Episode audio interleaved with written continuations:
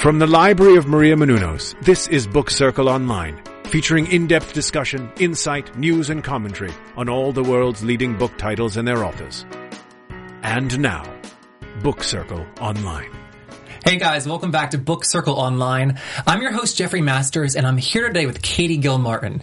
Katie is a writer, artist, and historian and her new book is called Blackmail, My Love. Thanks for being here. Thanks so much for having me, Jeff. Yeah, of course. It was a good book. It was great. I'm so glad you enjoyed it. yeah. Um, for everyone at home, it's a murder mystery set Yes. in 1950s San Francisco. Yeah. Yeah. Uh, what was it about that time that made you want to set the story there? Oh, what a good question. So I think of the 1950s as sort of the dark ages of queerdom because, um, you know, the medical profession, the legal profession, you know, the police, educational system, everything was, you know, the understanding was homosexuality is a mental illness. Right. Um, so it was a really, really, really hard time to be queer.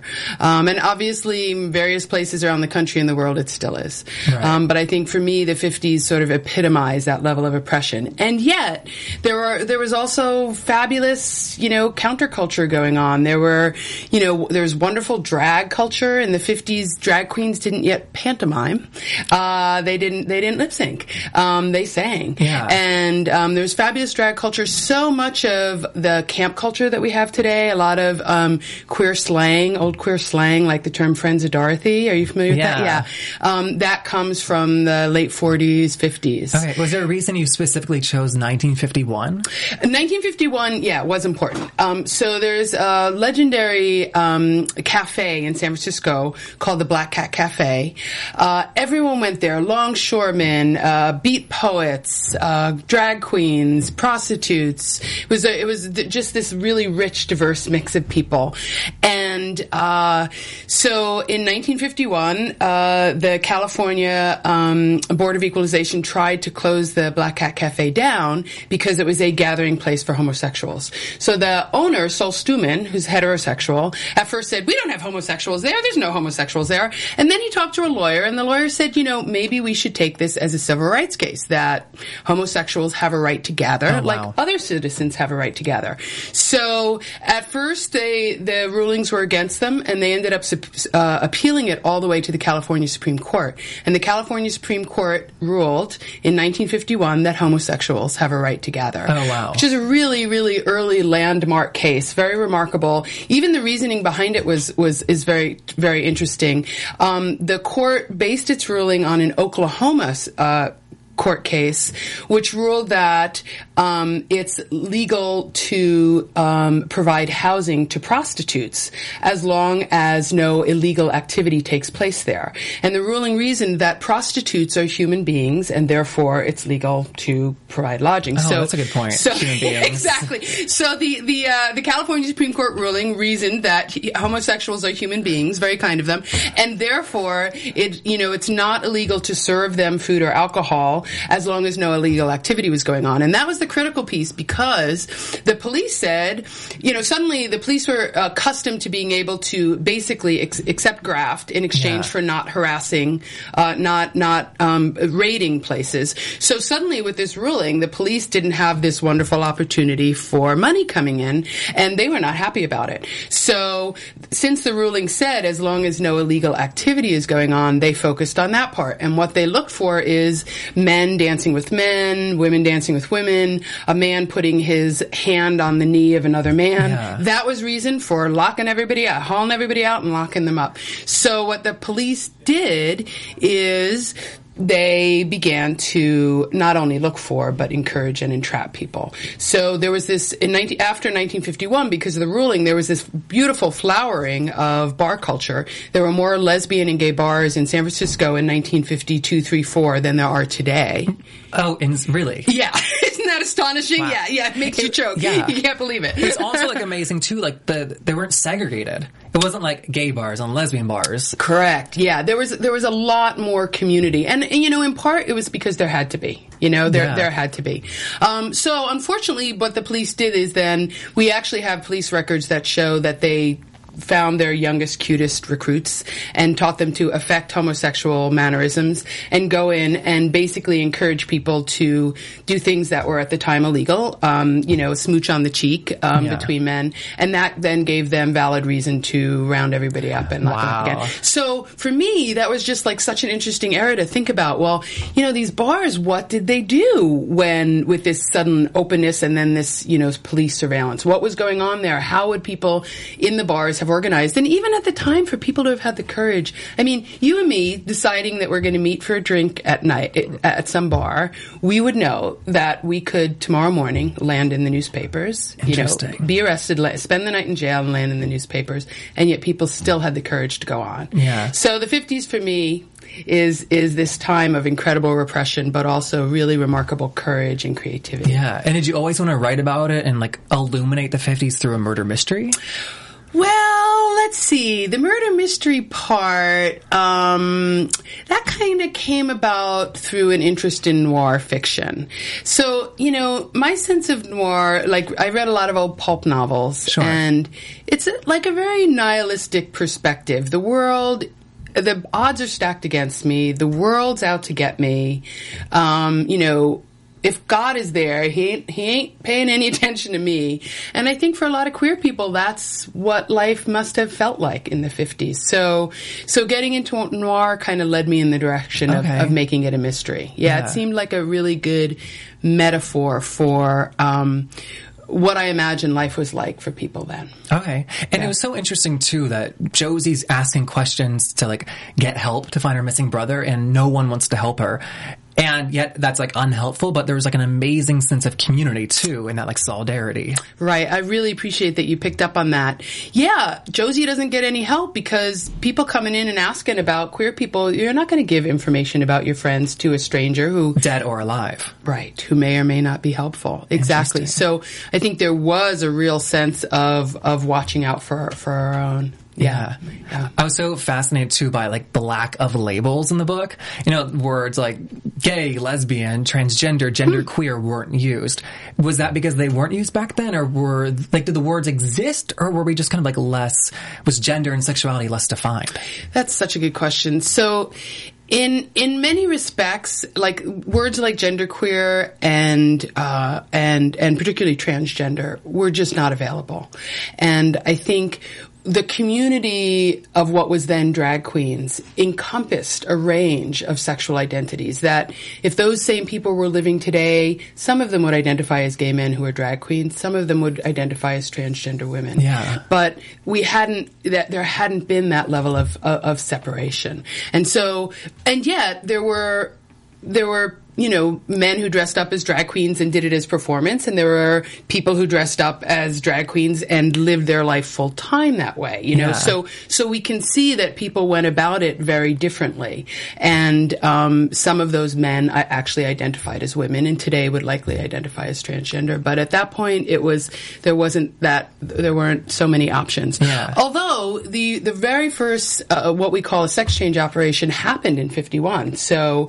um, astonishingly, so um, it was beginning to be possible. Wow, that's yeah. fair. I'm surprised how like long ago that was. Yeah, yeah. Oh wow. Also too with like the lack of labels, there seemed to be with the characters, like all of them, like a greater freedom to like express their gender and like the gender performance almost. Mm-hmm, I just haven't read about that in a lot of books, like the way it was so nuanced. Mm, interesting. Well, Yeah. good. God, yeah.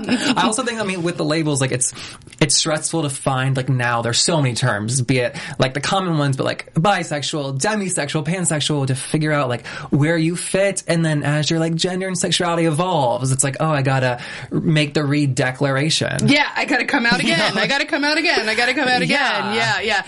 Well, that was also part of my motivation. I was really curious, you know, um, if I had been born and if I was in my 20s during 19, in 1951, would I have had the courage to be out? Would I have been one of those people who, you know, was totally closeted, you know, married to a man and was having an affair with the housewife down the street? Would that have been me? Or would I have been the big brazen butch who was defending bars, you know? Yeah. Who would who would we have been back then when it was so much harder? You know, Yeah. when, when when it was so much riskier. Yeah, we like people. I think like nowadays like love labels. You know, like they're almost necessary in culture. Did that influence your writing at all? Of writing with this like labelless time? Hmm.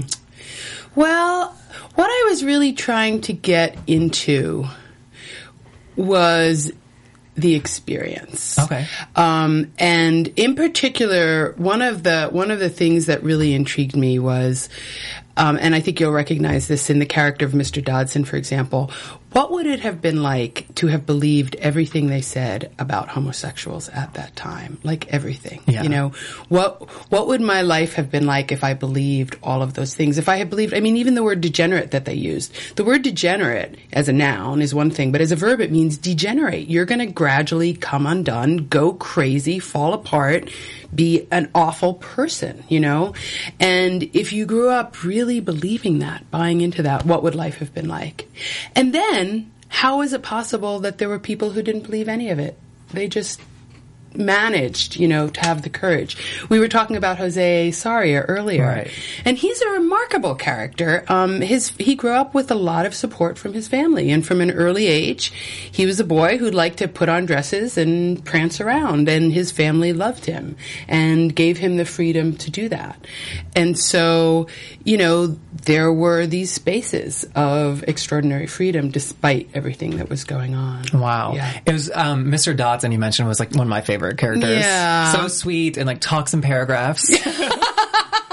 you know, we all know that person. I'm so glad you're blaming that on him and not on me. well, it wasn't every character.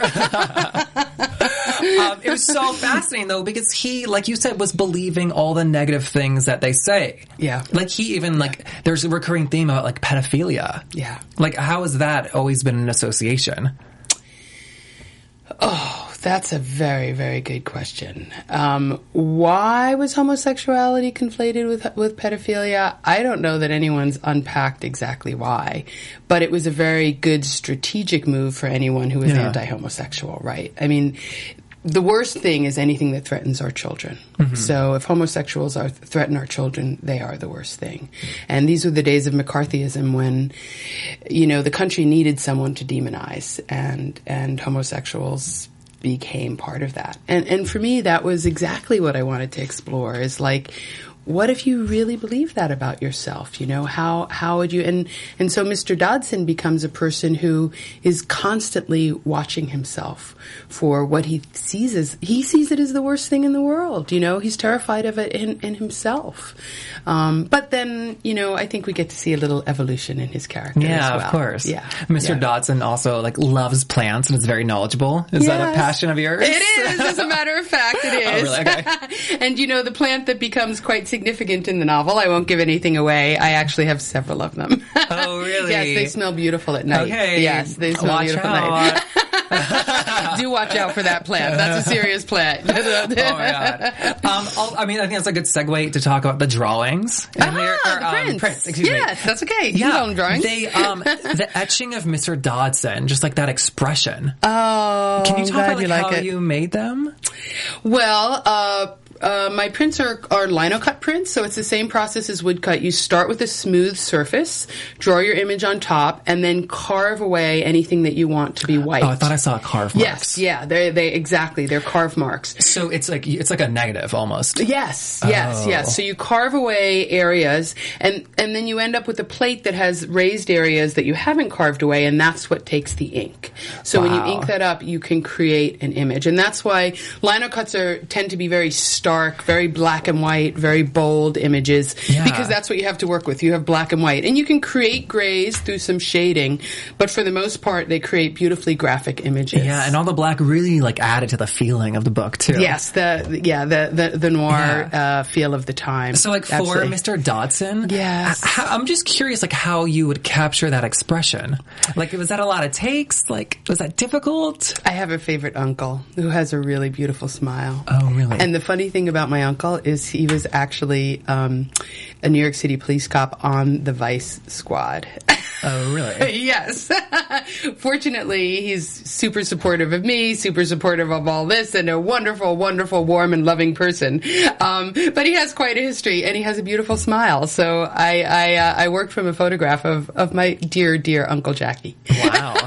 that's great. it is great. How many takes did it take to carve it? Correct. Uh, it did take. It t- took about um, two or three because the, Okay. the carving technique there is really is is kind of challenging too because you're using lines to create uh, highlights in gray areas. So so it, it, it takes a Okay. yeah yeah. yeah, and also we should note that the typewriter in the front is your The typewriter your is print. my typewriter as well. Yeah, Oh, it is yours? yeah, yes, yes, yes, yes. Okay, wow. And is this like a free form knife? Like what tool is that carving with? Um, it has uh, it's a handle that has a number of different nibs, and the nibs have different different shaped V's, like a very tiny one, a, sl- a slightly bigger one, a U, and a larger U. So you know they're they're about that big, but they create different kinds of lines as you carve out. Oh wow, how yes, cool. it is cool. It's Yeah. really fun.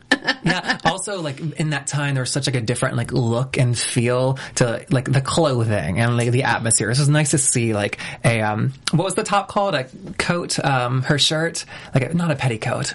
Um, I don't remember the word for like her blouse. Josie in the very beginning had a certain name that stood A out to me. or no, something like something with the word coat. Oh, uh, I- yeah, Oh, I uh, coat dress. Uh, ah, A coat, maybe coat dress, and it was like a shirt. Uh, shirtwaist. A shirtwaist. That's Okay, it. thank you. Shirtwaist. Yeah, shirtwaist. But I had to look that up, and I was like, oh, I know what that is. yeah, they have those lovely buttons and then the like flared, Yeah. flared skirt. Yeah, It's very current now. Yeah. So, um, what, I'm curious about like the kind of research you did Mm. because I would think this is a very undocumented time. Yeah, that's a that's a very good point. So, um, when I was in uh, graduate school, I um, had had enough of books, and I decided I was going to do my research on the lives of older lesbians by interviewing older lesbians. So, this was um, a good twenty years ago, and I interviewed women who were who were out in the forties, fifties, and sixties. Oh, wow. And asked them about what their lives were like. And so I've got I got incredibly power store and powerful stories. One, for example, a woman named Bernie, very butch woman. During World War II, she was in the Bay Area working in um, the naval in, uh, the uh, um, war industries. With so many men off to war, women were brought in to work in factories in a way that they hadn't for the most part before. So Bernie was on her way home from work one night. She was wearing her little work jacket. She had her ID on her cap. She had her little lunch pail. Um, but uh, she was picked up by the police, arrested for vagrancy. Vagrancy means no visible means of support. So her, her work badge should have protected her from this. But they picked her up because she was butch. They threw her in jail. The next morning, the judge sentenced her to six months in prison. And he said, sentence suspended on the condition that you leave California within 24 hours because we don't want your kind in California. Oh, California. Yeah, California, Northern California. This was in the Bay Area. So uh, Bernie hightailed it back to Wyoming, very devastated, and um, tried to commit suicide by driving at night, drunk, on the wrong side of the road, in the dark. Um, from one town to another, and only because it was such a rural area, she didn't meet anybody. She didn't get in a, in a car Oh wreck, God. and she lived to tell me her story. Wow. So that was the kind of trauma that, you know, people lived through. And then at the same time, I interviewed a woman who said, you know, they said that we were all insane. I knew I wasn't insane. They said homosexuals are insane. I knew I was I was a homosexual and I wasn't insane, so I knew they were wrong. So you have, you know, you have both both incredible sides. exactly. Very Wow. very incredible, incredible. So, so those interviews. Well, well, I don't tell the exact stories of any of the women I interviewed. But that- Bernie stories in the book. yeah, a piece of Bernie stories Yeah. is in the book, and I and and also just the you know other bits and pieces of their lives and their experiences are in the, are in the book. And then I also I read a ton. I read everything I could get my hands on. I'll tell you about one of my favorite books. Have you read The Secret Historian? I've not. by Justin Spring. It's about uh, Sam Steward, uh, Samuel Steward, who in uh, the 40s, 50s was a mild mannered, apparently mild mannered professor by day in Chicago. And by night, he was a sexual renegade. He had lots of sex, much of it anonymous, much of it with, uh, you know, groups, all kinds of gay sex, enjoyed himself immensely, all of which was incredibly dangerous at the time. He was also very obsessive. He kept uh, what he called his stud file, which was a set of index cards uh, documenting every erotic encounter he had, including, you know, his, his partner's uh, appendages, gifts, accessories, all that kind of stuff. And um, this was a very dangerous thing to do. At the back of the stud file, he actually had a newspaper clipping from Texas of a woman who was jailed on the basis of her, her erotic diaries. So just a diary could get you la- could land an erotic diary could land you in jail at the time. So he did keep the stud file in code, But Um, very organized. But very organized, Wow. yeah. So he was he was a sexual obsessive and he was also a record keeping obsessive, which made him a wonderful friend for Alfred for for for Kinsey. He and Kinsey Oh. became friends, and he became the basis of a lot of Kinsey's research um, about gay men. Kinsey wanted to know more about gay men. He was a here was a gay man who had lots of sex, so he became the basis, and he knew everybody. He knew if you Google Gertrude Stein Mixmaster, you'll get a picture of the Mixmaster that that Sam sent to Alfred to Gertrude Stein and Alice B. Toklas. It was their gift to them, and they just loved it. so he knew he knew everybody. Wow. So after he he eventually moved to California, uh, gave up being a professor, wrote a lot of the really early trashy gay pulp novels, then became a tattoo artist. He became the official tattoo artist of the Oakland Hells Angels, which as a gay man was also a pretty dangerous thing to do. So he lived his life on the edge and died of, at a ripe old age. Wow. Yeah. So that was some of the research that I did and uncovered like all this fascinating history, as I said, of like a time of severe repression and yet people living really rich, full lives Yeah. nonetheless. Yeah, um, when you're doing your graduate work, that was at Yale, by the way, we can brag. um, how many les- that sounds insensitive. How many lesbians? How many women did you interview? Oh, I interviewed 40. I, I thought when I started out, I thought, and I was focusing on um, sort of the middle part of the country, the Rocky Mountain region, because at the time, most of the research that was going on was on the coasts. You know, it's much easier to find lesbian circles in. New York, um, in, in San Francisco, in LA. So I was looking sort of in the middle, and, and I was living in Denver at the time, and w- Denver was a center. So all the women from the small towns in Arizona, Wyoming would come for the weekend to Denver, Wow. where they would where they would find each other. Wow. Yeah, Like, yeah, what- bars there. In talking to 40 women, how, like, what recurring themes did you find throughout? Uh, Well, there were a lot of diverse, a lot of different experiences. One very powerful thing um, that I learned about, and this is partly how I got into noir fiction, is that um, in the 50s, astonishingly, there were an amazing num- number of lesbian pulp novels published. In 1950-51, Tereska Torres published the first, which was called women's barracks about a World War II women's barracks, um, and it included a, a lesbian character, and it sold gazillions of copies and was actually singled out by a um, a, a House uh, special subcommittee on pornographic literature because you know it had a lesbian character. It was therefore considered pornographic literature, but it sold so well that all kinds of other publishers of trashy pulp novels um, hired lesbians, but also plenty of men to write novels about lesbians and Wow. most of them were you know the majority of them were pretty trashy were written by men for the titillation of men but there were some um, by women like Ann Bannon and Marijane Meaker who were written by by lesbians and for the time as best they could portrayed positive characters so a number of the women that I interviewed out here in you know boondocks of you know Wyoming or Arizona or Colorado went to their local five and dime and saw on a mag, you know, those wire racks that Yeah. used to have pulp novels on them. They saw a picture and there was a brunette and a blonde and there was an intense gaze Yeah. between them and said, I need to read that and read that and Yeah. said, oh, that's me. And that's how they realized there were other women Yeah, like that. and Ann Bannon talks about like the covers being so important. covers were because you can't like advertise lesbians, you know. Right, So it's like right. that, uh, like the tension she talks about. The tension. Yeah. Exactly. That's what it all, th- that, th- Yeah. those lurid covers captured that tension because you had to know from looking at it that there was something erotic going on between that women, both for men who wanted to read about it and for women Yeah. who were trying to figure out who they were. Very subtle. Yeah, very subtle. yeah. some of the covers ain't so subtle, but yeah, but they were, and, and they're, you know, some of them are quite beautiful, trashy art, you know? Yeah, I love that. Yeah. Was Kinsey something that they were? A lot of the characters talked about Kinsey. Yeah. Was it something that was like a big buzzword? It was huge, Really? huge. Ki- Kinsey was huge because Kinsey came out, um, and it, f- first he did a study on on sexuality in the human male, and then on the female. And his his um, his sexuality in the human male said a lot of different things, but among them it said, you know, there's an awful lot of men who have erotic experiences with other men. Fair number of them go on to marry women and you know have children and all of that. But um, homosexual experience is part of the experience of uh, many more men in this country, eh, many more men in the world than we ever thought possible. And this was in the 50s. This was in the 50s. Wow. So it let, one of the things it did, I mean, it sent shockwaves throughout the whole culture, but in terms of queer culture, it let people know there are more of us than we think. There's not just, you know, you know, a few people who have a mental illness. This is a population. Yeah. This is potentially, um, you know, a, a, civil rights group. And that's when that idea, at the same time, that's when the idea, the whole idea of it, of, of queers as uh, a population that has the same civil rights as ev- everyone else came about. Because before that, if you're sick people, you don't have the right to any kind of, Yeah. you know.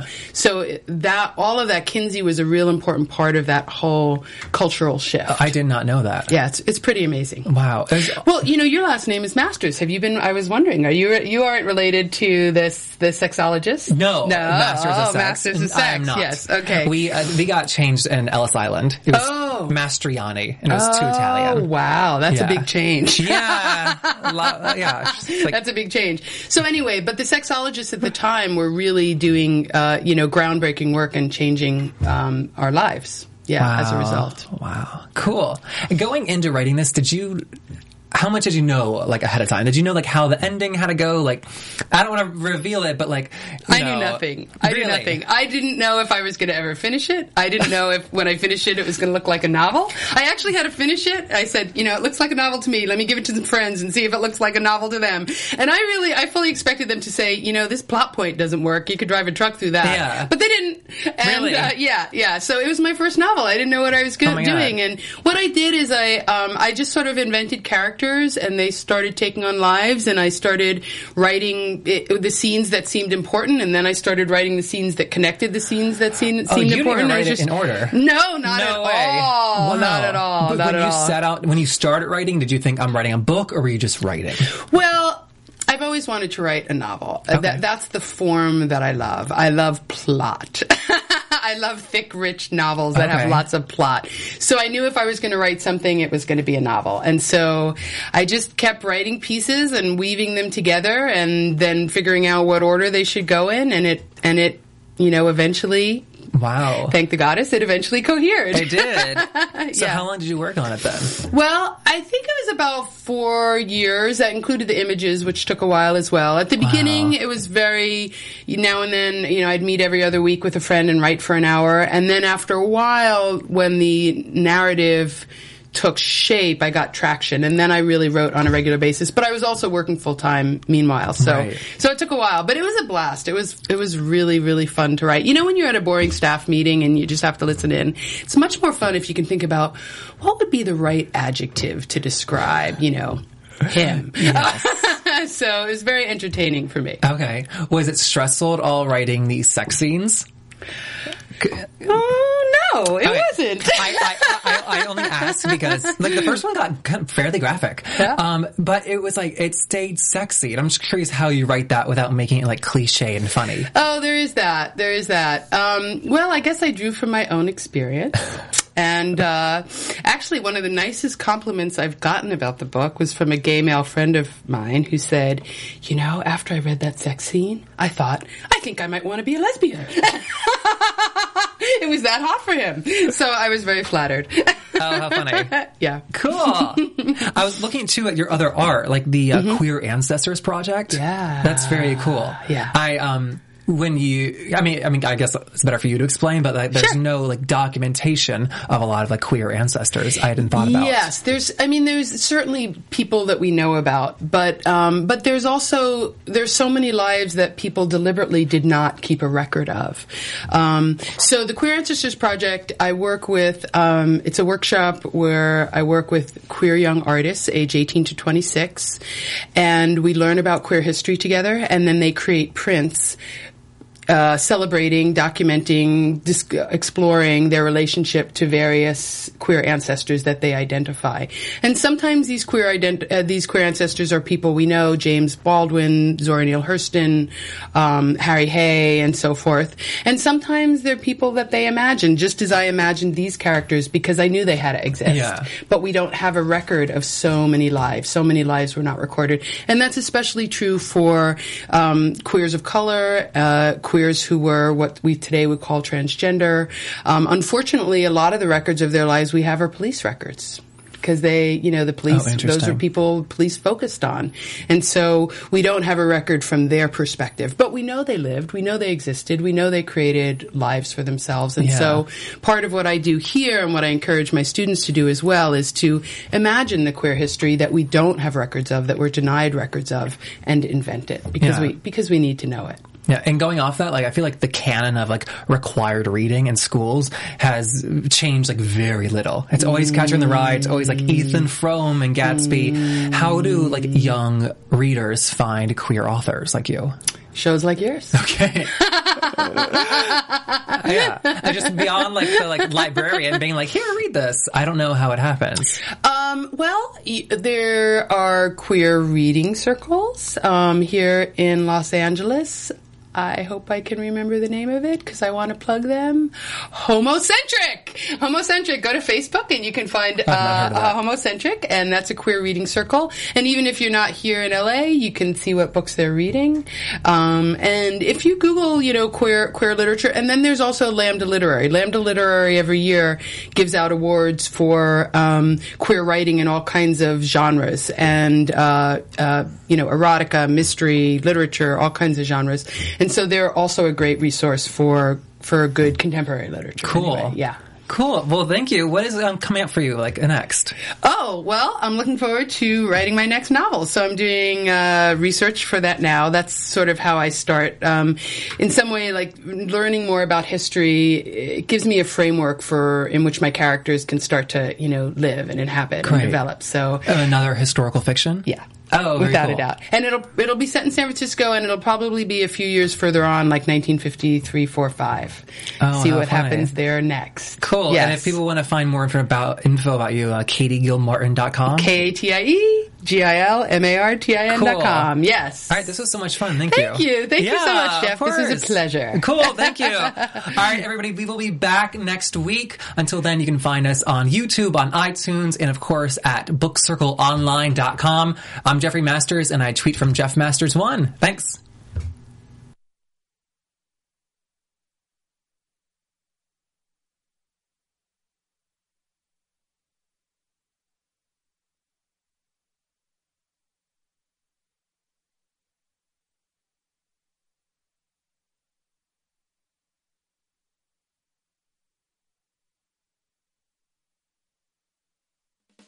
From managing editor Jason Squamata, executive producers Maria Menounos, Phil Svitek, and Kevin Undergaro, we would like to thank you for tuning in to Book Circle Online.